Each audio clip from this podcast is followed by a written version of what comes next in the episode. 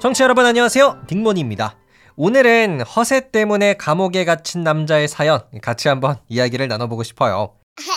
우리가 보통 왜 그런 얘기 많이 하죠. 소개팅 상대로 나온 남자 중에 가장 짜증나는 남자가 누구냐라고 얘기를 했을 때 허세 부리는 남자라는 답변이 나오는 경우가 많은데요. 물론 우리는 허세를 부리는 걸 좋아하기도 하지만 또 어느 면에서는 허세와 이런 과시욕 굉장히 불편하게 느껴질 때가 많습니다.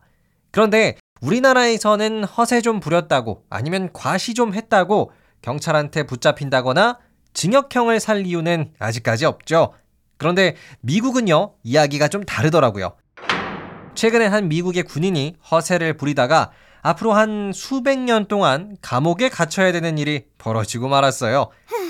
어떻게 된 일인지 우리 조금 더 자세히 알아가 볼까요? 최근에 뉴스에서 이런 내용 보셨을 겁니다. 미국의 기밀 문서가 유출됐다. 네, 아마 한 번쯤은 들어보셨을 것 같은데요. 사실 이게 굉장히 논란이 많이 된 사건이에요. 뭐 미국이라는 나라가 세계 제1등 국가 뭐라고는 인정할 수가 있지만 보통 우리가 그냥 일반적으로 생각을 했을 때는요. 뭐 미국한테 적이라고 볼 수 있는 러시아, 중국 이런 나라를 도청한다거나 아니면 얘네들을 몰래 감시한다거나 이러면 솔직히 우리 충분히 이해해 줄 수 있을 것 같아요. 그런데 미국은 우리나라, 한국도 감시를 하고 있었고요. 동맹국이라고 볼 수 있는 나라들조차도 미국이 아예 그냥 훤히 꿰뚫어 보고 있었습니다.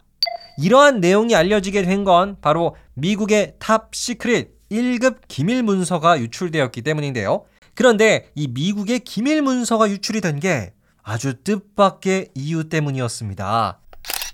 자, 먼저 이 기밀 문서를 유출한 사람의 이름 잭 테세이라였는데요. 이분은요, 뭐 러시아 스파이도 아니고요, 뭐 중국의 스파이도 아닌 그의 정체는 미국의 군인입니다. 네, 미 공군의 일병이더라고요. 그러면 이 사람 도대체 왜 미국의 기밀 문서를 유출했을까요? 왜냐하면 허세와 과시욕 때문이었습니다.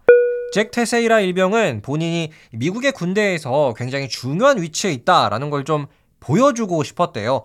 그래서 디스코드라고 불리는 뭐 옛날로 치자면 버디버디나 아니면 요즘으로 치자면 텔레그램 같은 온라인 공간에서 막 1급 기밀 문서를 유출한 거였어요.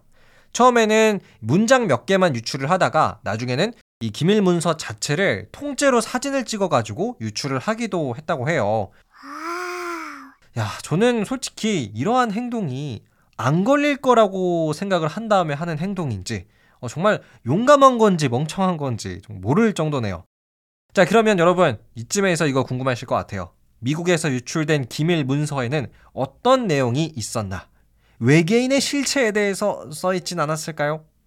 아, 아쉽게도 그런 내용은 없었습니다. 조금 자세하게 어떤 내용의 문서가 유출됐는지 소개해 드릴게요.